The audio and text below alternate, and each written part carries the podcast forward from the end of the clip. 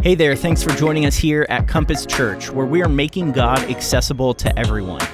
If you have any questions or want to learn more about us as a church, head over to our website, compassbn.com.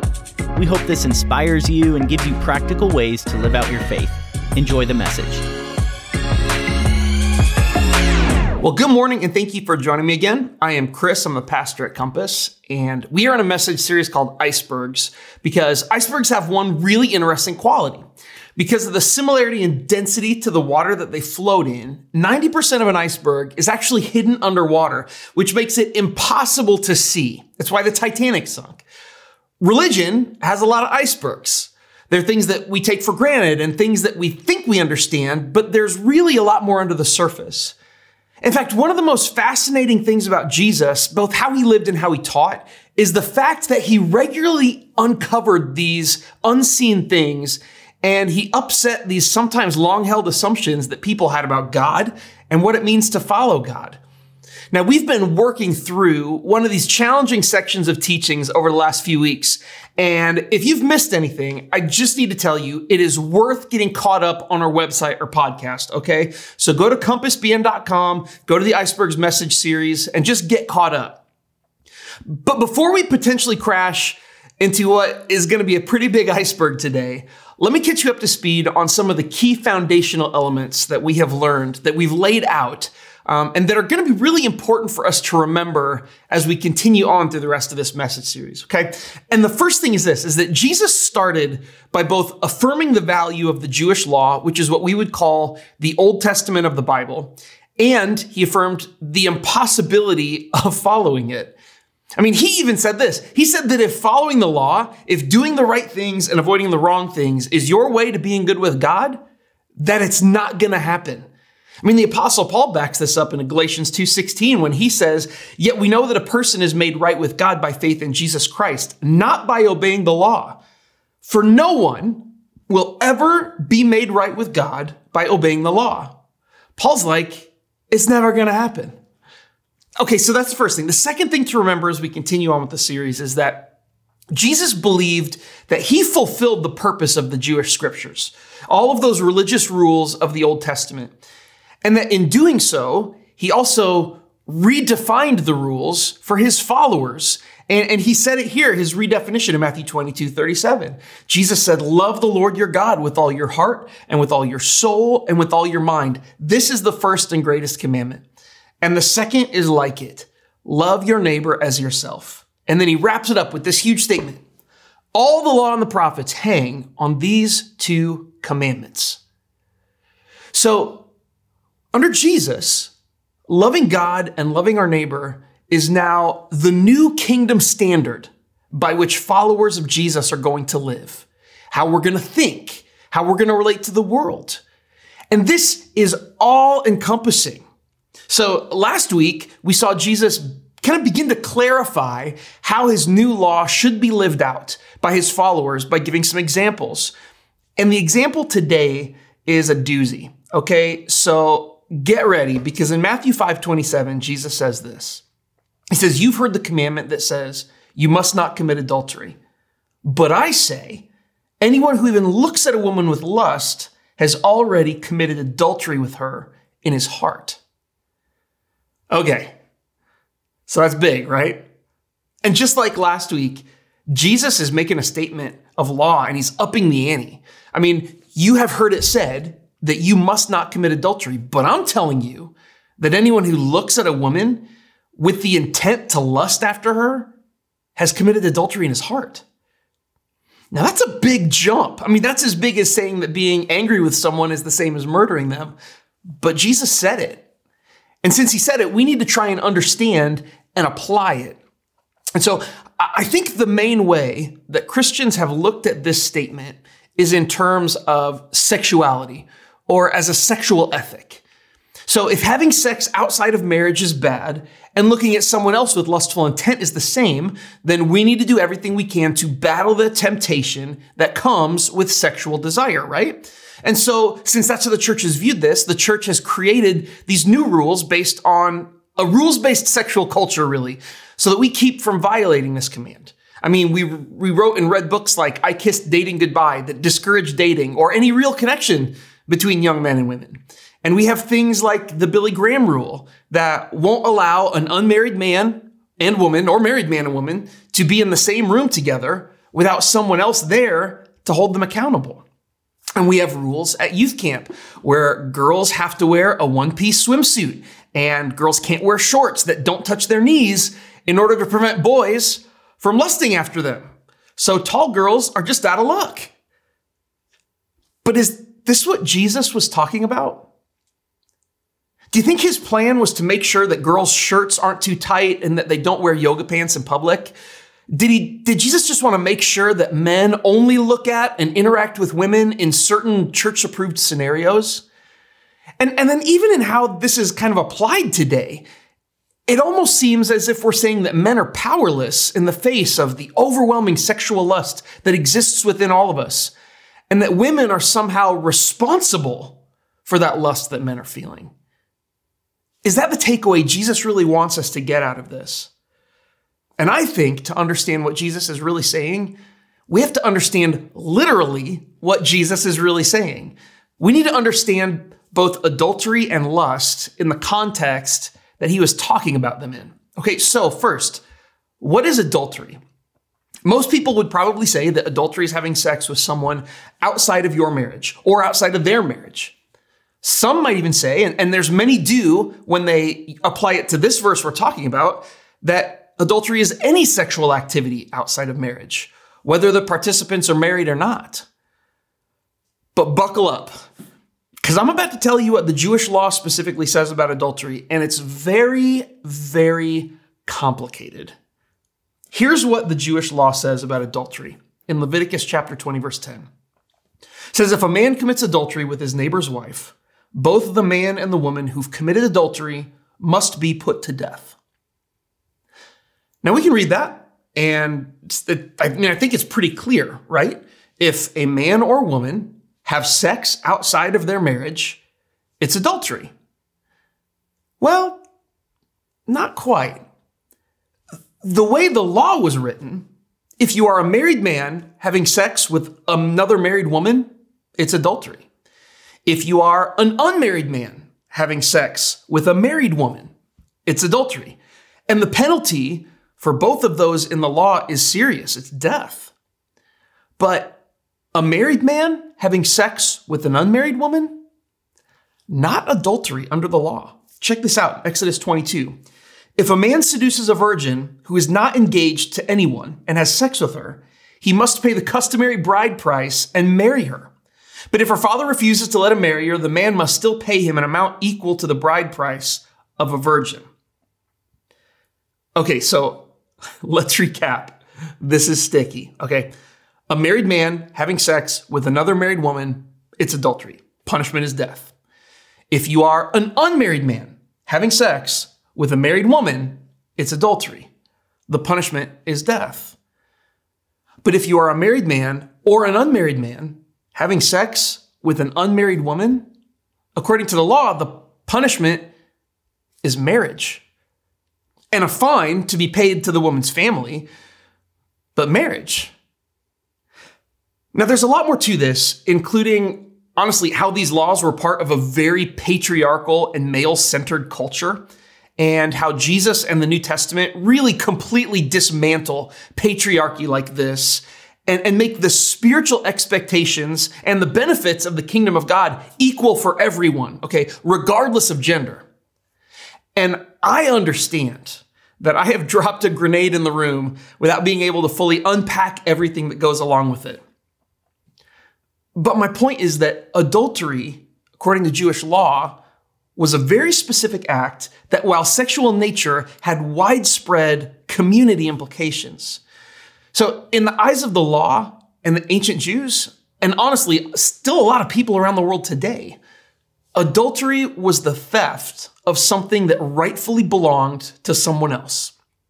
See, marriage wasn't just a romantic covenant relationship like it is for many of us today. Marriage had economic implications. I mean, money exchanged hands between families. Marriage secured business relationships.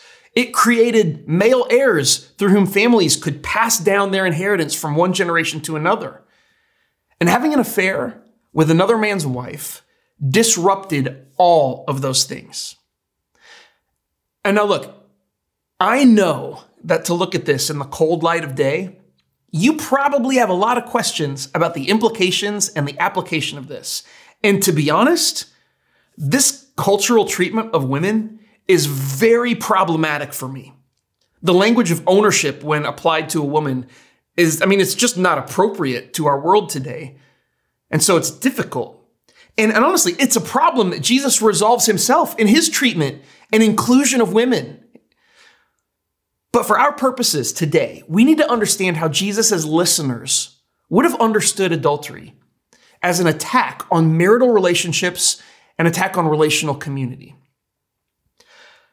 okay, well, since I flipped that apple cart, I might as well just flip another one, okay? So when Jesus says to look lustfully on a woman, how would Jesus' audience have understood that? Well, first, I mean, we can be pretty sure that they assumed they were thinking about it being a married woman because Jesus set the context when he compared this to adultery. And if they're thinking that this is a married woman, that this implies some level of community relationship. If a man knows the subject of his gaze is married, there's some sort of community relationship there. But there's more. The Greek word Jesus used that has been translated as lust in the New Testament, it literally just means desire. In fact, the same word is actually used over and over again in the New Testament to talk about things as diverse as, as being hungry for food. I mean, for example, in talking about spiritual gifts, Paul says this in 1 Corinthians 12 31. He says, So you should earnestly desire the most helpful gifts. Same word. Hebrews 6 11 says, Our great desire is that you will keep on loving others as long as life lasts, in order to make certain that what you hope for will come true. A desire, same word, but attached to something that is positive. Galatians 5:17 says that for the flesh desires what is contrary to the spirit, and the spirit what is contrary to the flesh. And this last one implies, I mean, almost says it outright, that desire is a neutral vessel that we use to seek out things that can either be positive or negative. I mean, this verse even says that the Holy Spirit even has desires for us. In order to make things easy for us to grasp, I think that this word has been translated as lust anytime the translator sees a negative implication, which carries with it a sexual connotation every time it's used. But I think it's also interesting that the word for lust is also translated in the New Testament and the Old Testament as the word covet. And what is coveting? Let's go to the Ten Commandments, Exodus 20, 17. You must not covet your neighbor's house. You must not covet your neighbor's wife, male or female servant, ox or donkey, or anything else that belongs to your neighbor. So, to covet or lust is to have a directed and intentional desire to have something that is rightfully someone else's. So, Perhaps a better way to look at what Jesus was, was saying and what his audience was hearing would be to say anyone who looks at his neighbor's wife with a directed and intentional desire to have her has already committed adultery. Or, I mean, even to put it more simply, for citizens of the kingdom of God, coveting is the same as taking. The implication is that intentionally and willfully desiring something, focusing your desire on something that is not ours, will ultimately lead us to the act of taking it. In fact, in the Old Testament, coveting was regularly paired with taking, as if they were the same thing and inseparable. And now, why does this matter so much? Okay, remember, this is Jesus giving us an example to clarify how his followers will live out his command to love God and each other. Which means that Taking what belongs to someone else breaks relationship. And entertaining a deep longing to have what is theirs, it does the same thing. It orients our desires around what we want for ourselves instead of orienting our desires around the good of others. But Jesus is laying out a different way because followers of Jesus desire the good of others over the good of themselves. Jesus here isn't really giving us a sexual ethic to live by as much as he's giving us a community ethic. Don't engage in self serving desires or actions at the expense of others. It damages relationships. It violates the love of others. It damages the community.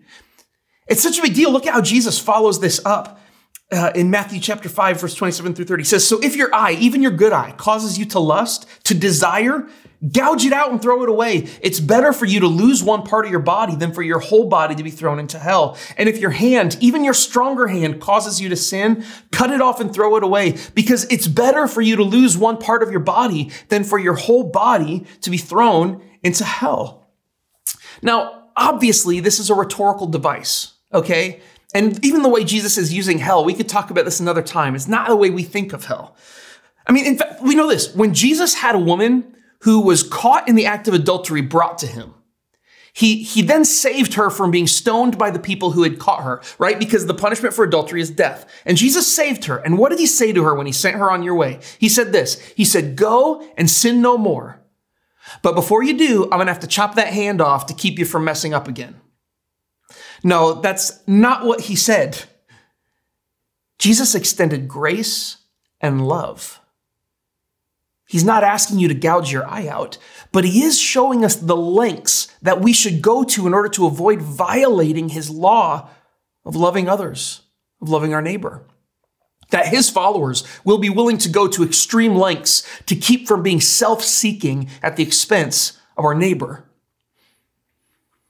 Now, as I close, I, I think it's important to acknowledge that while this teaching may touch on a sexual issue, it is not a complete rendering of a Jesus centered sexual ethic. Instead, it is a community oriented, others first, neighbor loving direction on how we are to, to approach our own desires.